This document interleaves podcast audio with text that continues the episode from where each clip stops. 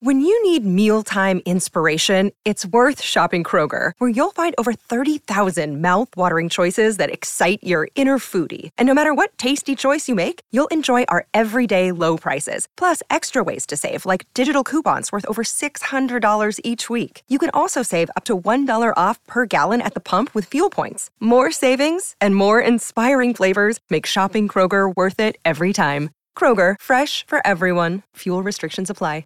Wyman Winbush is known as the wisdom broker. He's a retired Navy captain with over 30 years of service. He's a retired IBM executive of 31 years. He's been teaching and ministering the gospel for over 30 years. And he's recently celebrated 32 years of marriage to Rosemary. Tighten up your life jacket. We're going deep with the wisdom broker on whiskey, jazz, and leadership. This is straight talk you won't hear anywhere else. I'm Galen Bingham, and this is the Whiskey, Jazz, and Leadership Podcast. Cheers.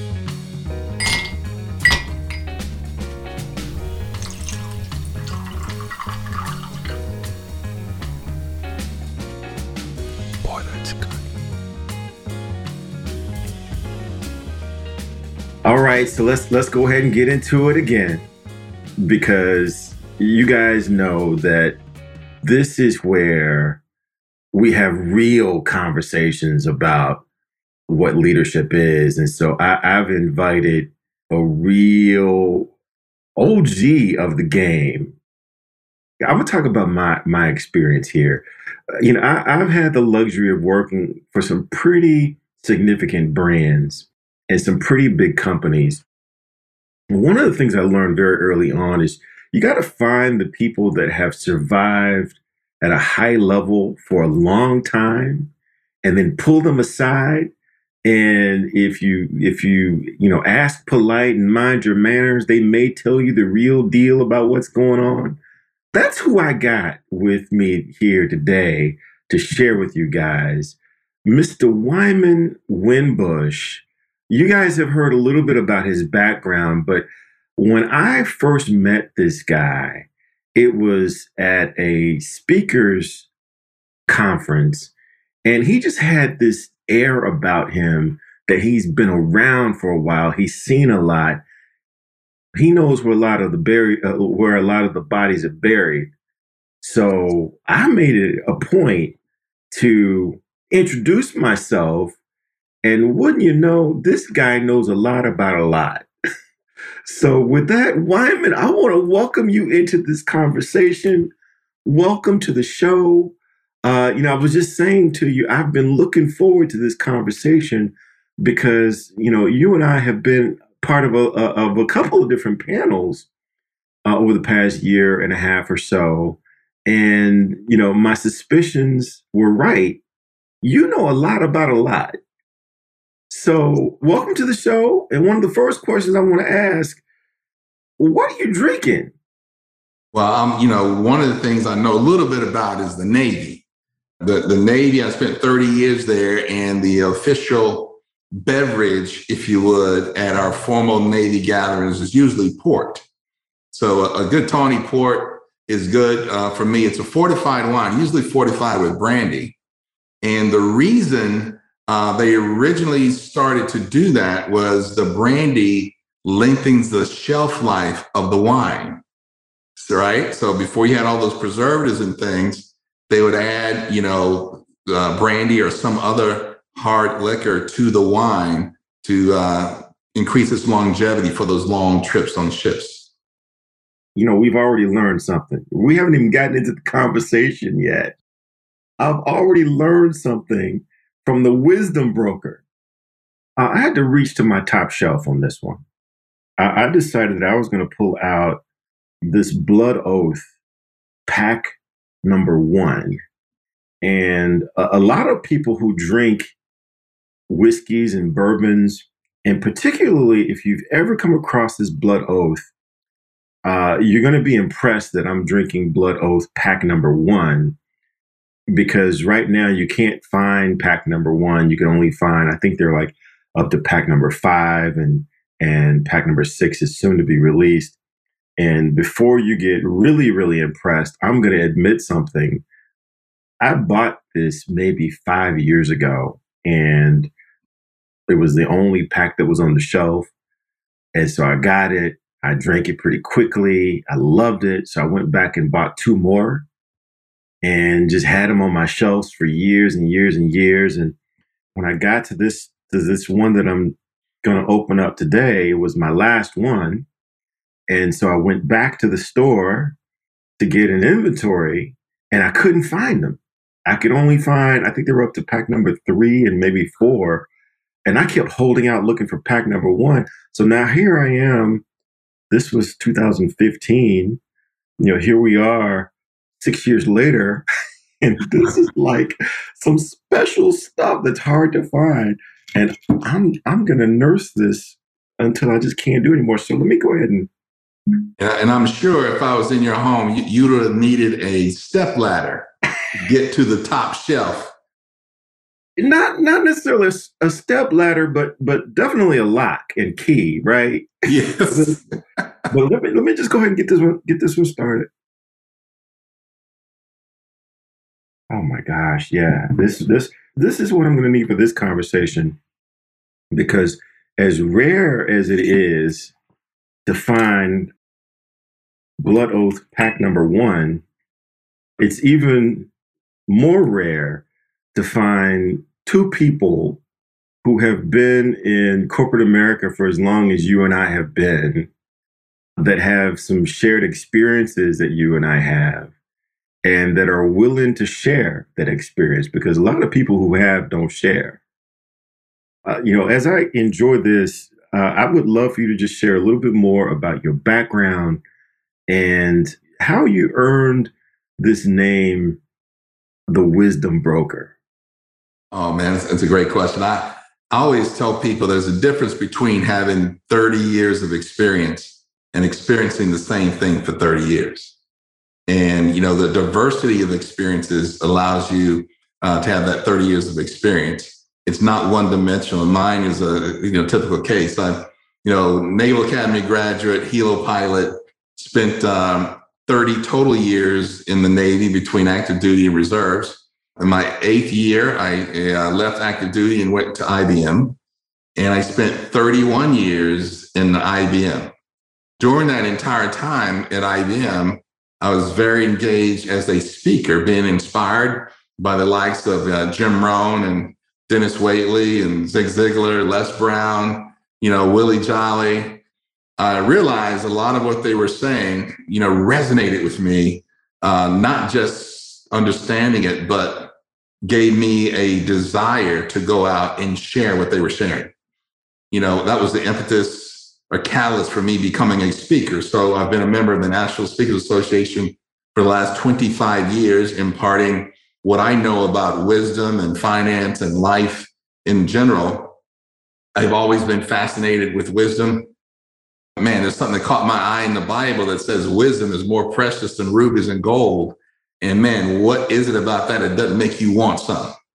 And so what I found, Galen, uh, this is interesting you know, if you had a hundred dollars in your pocket when you rose in the morning and decided to give one dollar out to everyone you met, by the time you got to the 101st person, you'd have nothing left because you only had a hundred dollars.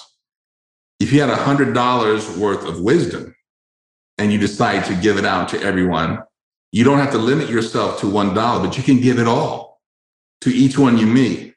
And when you get to the 101st person, you'll have more wisdom than you started with because every time you share it, that wisdom becomes more profound, more refined, and more useful, not only to you, but the people that you share it with. How could you not cherish wisdom? And if you have it, how could you not want to broker it out to everyone that you meet? That's how the name Wisdom Broker comes. And so I'm always one to drop nuggets wherever I can that was a great example of how today's generation would say that a little differently. You know, I believe that a lot of people that are in the game today, they would say, as soon as you learn something uh, and you get some information that works, protect it, guard it, make sure that no one else learns about it so that you can use it for your competitive advantage. I mean, that's what I hear on all of the investment shows. That's what I hear on all of the strategy discussions that I sit in. I kind of agree with you, but it's a different perspective than what we're hearing today. It is a different perspective. And let me tell you, you talk about nuggets uh, on leadership. Now, here's one for you. You know, the adage, particularly in corporate America, in a capitalistic society, it's very competitive. In other words, I'm going to go get my piece of the pie, is what people proclaim. That mindset implies that there's only one pie, and the piece of the pie I get will be at someone else's expense. I take another approach. I believe I have a, a pie that with my name on it, and Galen has a pie with his name on it. And the objective should be to enlarge the size of our individual pies. Therefore, I'm compelled to share what I have with you so you can have a bigger pie. And in sharing it, like I said, the more I share wisdom, the wiser I get. My pie will become bigger as well. We're not competing against each other. We're competing to enlarge the size of our own pie. What's mine is mine, what's yours is yours. And what I have is not at your expense why would we dare fight over the same slice of pie when there's a whole one out there for us? Mm. You know, if I could just build a little bit uh, on what you just said, I, have got my pie in front of me. You got your pie in front of you. I, I'm going to share with you how I maximize how I get the most of my pie. I'm going to share that with you so you can get the most of your pie. And if you come up with any other ideas that I haven't come up with, I, am going to ask you to share that with me so I can get more of my pie than I might have been thinking about before. Man, I, will tell you that I'm going to steal from from Wyman here. That would preach, man. yes, and look, that is the genesis or the the foundation or cornerstone of mastermind groups. A group of like-minded, high-achieving people who feel comfortable enough to be transparent with each other, to expose their flaws and receive feedback from each other, knowing when they come together, they leave wiser, smarter, and better equipped and enabled to enlarge each individual's pie. All right. So I'm going to stay with the Navy theme. You know, you spend 30, 30 years in the Navy, you can't get out of your system.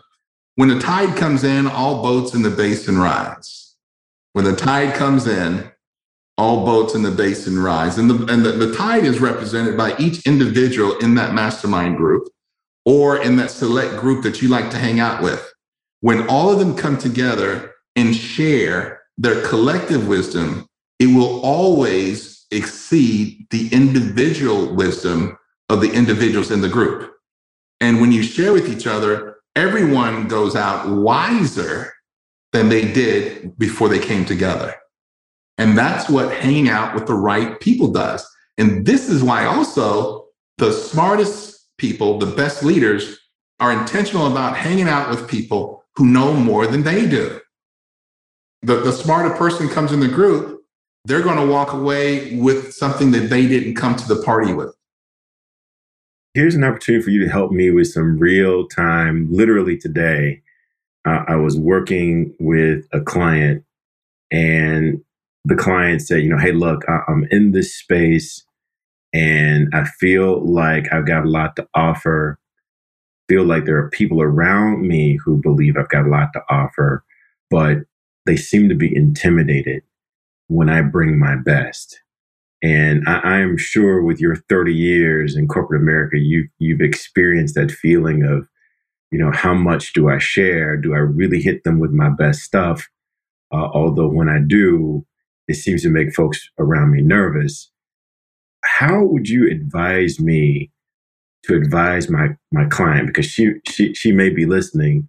What advice would you give to someone who's in the midst of that right now where every time I give my best in the pursuit of trying to advance the corporate mission, everyone seems to get nervous because my best is is more than they can keep up with, presumably.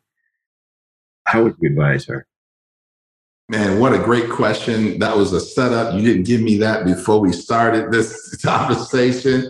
and shame on you, right? You know what? As, as I think about that, I'm torn between two references. One reference reminds us, I think um, uh, Marianne Williamson is, is captured in her poem. It does no one good to play small, right? Because from a faith perspective, if God gave you great gifts, how can you glorify him by hiding them or marginalizing them to make other people feel comfortable? Right. And so, in many ways, if you have a great gift, it's almost a gift back to God to display that gift in its glory. Also, when you display great gifts, you inspire and encourage others to step up their game right? So you want to create an environment in in in a organization that you belong to that everyone celebrates the greatness within each member of the group. They're not intimidated by excellence, but they're inspired by excellence. That, that's the atmosphere that you want to do. And, and, and you do that as a leader by celebrating the excellence in everyone. So the next person that speaks or presents may not be as good, but they did something excellent. So you highlight that and then you encourage people and then you put them on display, right? By saying, wow, that was an excellent presentation. Could you share with the group how you perfected that gift? What did you do to set yourself apart? So now they are opening up the kimono and sharing the secrets with everyone. And, and the thing about this is, when you do that, everyone's not going to make the effort to get there, right? So you can tell somebody how to get to the vein of gold that everyone's seeking after, but not everyone's willing to pick up an axe and chisel to get there. But everyone has an opportunity, right? And so when you do it that way, it says, hey, if you want to be as good as them and get the accolades they get, you need to do what they do. I believe the first time I heard this was Les Brown. He said, if you want to have what other folks won't have, you must do what others aren't willing to do. Right. And so you you you turn that excellence, you flip the script a little bit, and instead, instead of allowing them to hate on the person with excellence, they're looking in the mirror and they got to hate on themselves because they're making a conscious decision not to do what's necessary to get there. I absolutely agree with that on so many different levels because a lot of times when folks are intimidated by you, it's because of that look in the mirror. It's not because of something that you did. It's because when they look in the mirror, I, I call it uh, messing up the curve. What I was doing was all right yesterday. And it was actually considered a little better than average yesterday. Oh, until until you came in here and just kind of wrecked everything. You remember that kid? For me, it was in the fourth grade. But you know that kid that would come in and remind the teacher that she said at the beginning of class that there was going to be homework, and we get almost through class, and there was no mention of homework ever again. And for me, that kid's name was Ted, and he would raise his hands and say, "Miss Miss Teacher, ma'am, uh, at the beginning of class, you said there were going to be homework, and you we're almost done and uh, you haven't mentioned homework yet. So I just wanted to find out what's the homework going to be. That messed up the curve for all of us. Yes. We found inventive ways to let Ted know at recess how much we really appreciated uh, his commitment to excellence. That's the way we handle things in the fourth grade. I've come to realize that that what we thought was performance anxiety back in the fourth grade, that continues even in adult in adulthood. When someone comes in and, and messes up the curve and and reestablishes what what good looks like and what good sounds like, if I recognize that I can't compete with that, rather than up my game, it's a lot more convenient for me to just take shots and poke and poke at the person who just came off stage when have you seen that in display and it's just it was just clear to you that that's what was going on? Well, I, I think uh, just look at society in general. Let's, let's stay on the topic of money. Listen to these terms filthy rich. Filthy rich, really? right? It's almost you're putting a negative connotation on extraordinary results. Another one is overachiever. Oh, you're an overachiever. Why? Because you're doing significantly more than I am. And in order for me to normal, normalize my dysfunction or lack of performance, I'm going to make you out a freak of nature and call you an overachiever. Here's another one side hustle. Right? So there's no place in the Bible, IRS code, or any place that says you're only allowed to have one job at a time.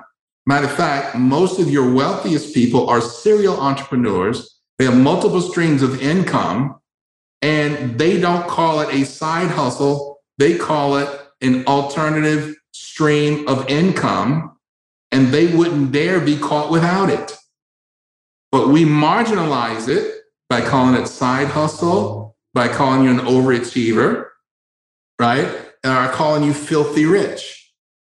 Here's one for you, Galen. The only people who routinely use the term overachiever, call other overachievers, are those who are consistently underachieving. That's just an observation I made. I don't know. You may you may have seen something different, but but I, I, I would have never seen a Richard Branson or a Steve Jobs or Bill Gates or someone like that uh, call somebody an overachiever. Why? Because they've achieved great things in their own right. And this person who's doing a lot is the tribe that they come from and associate with. So that's normal behavior for them, not overachievement. So those are examples we see every day. You're breaking a lot of rules, man. You're not supposed to be. You're not supposed to share this information with everybody. and um, I'll tell you another another rule that I see you break a lot, and I'm just going to expose you right right here, right now, because and it must be this blood oath that I'm drinking, because I'm just going to put your secrets out here in the streets. I don't know if you've heard this, Wyman, but you're not supposed to mix business with religion and mix both of those with family commitments. We're supposed to be keeping those things separate and when you're at work, you're not supposed to talk about your faith. And when you're when you're in the church, you're certainly not supposed to be talking about money. And in both of those situations, you're supposed to keep your family out of it. And every stage I've seen you on, it seems like you haven't heard those rules because you don't conform to them at all, ever.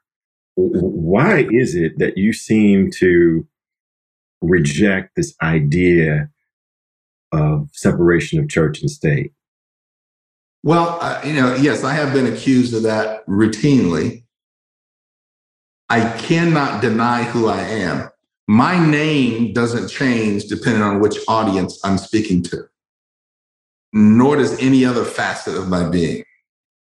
So, if you want the authentic me, if you want me with regards to the truth in a holistic sense, you'll get all of me. And, and what I tell people is, you know, God does his best work Monday through Friday on the battlefield of work.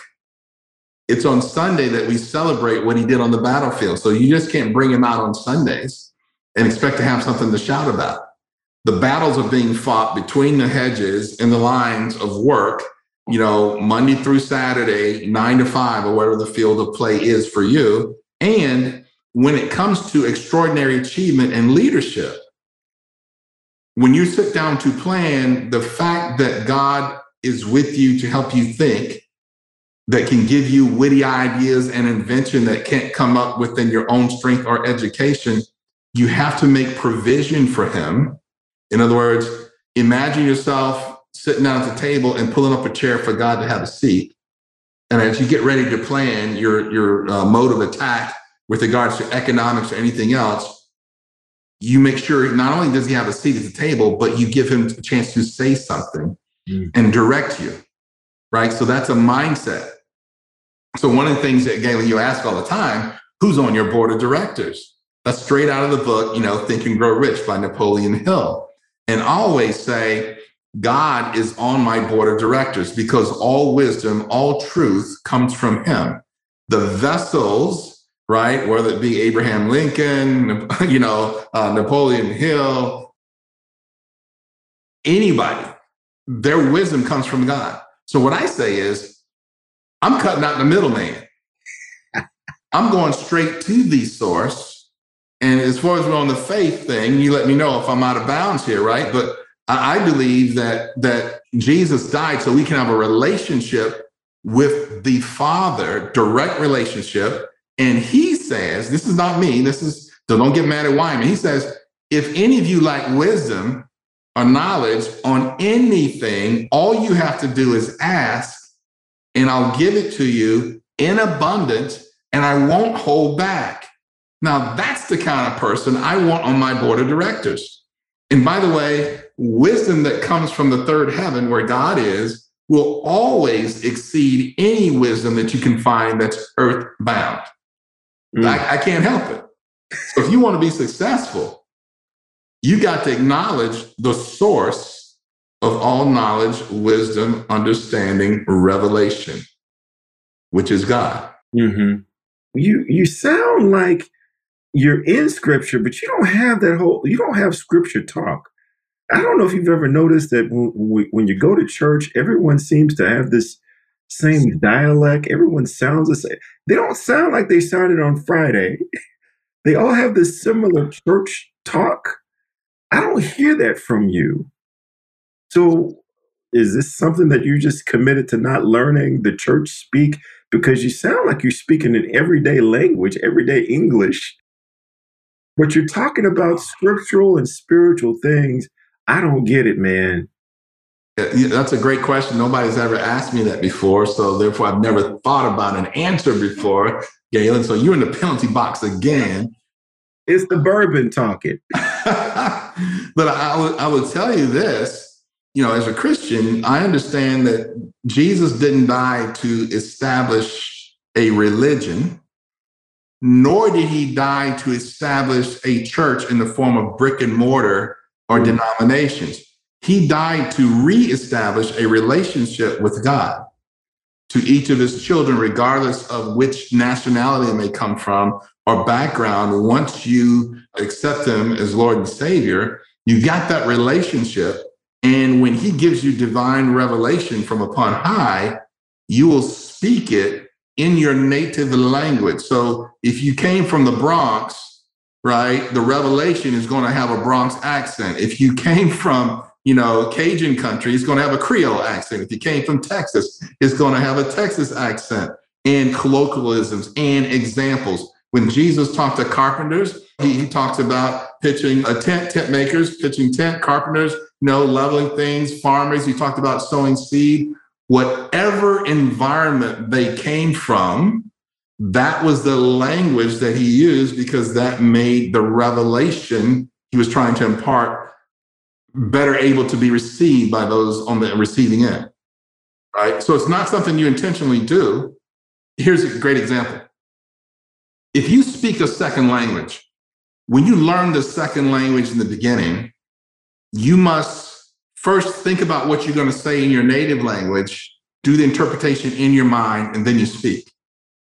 When you become fluent in that language, you think in that language. So when you have your mind is transformed to the mind of Christ, you no longer need the WWJD bracelet because there's no interpretation required because you're automatically thinking with his mind, you're seeing with his eyes, you're hearing with his ears, and there's no translation necessary because you are the embodiment of the spirit of him in you.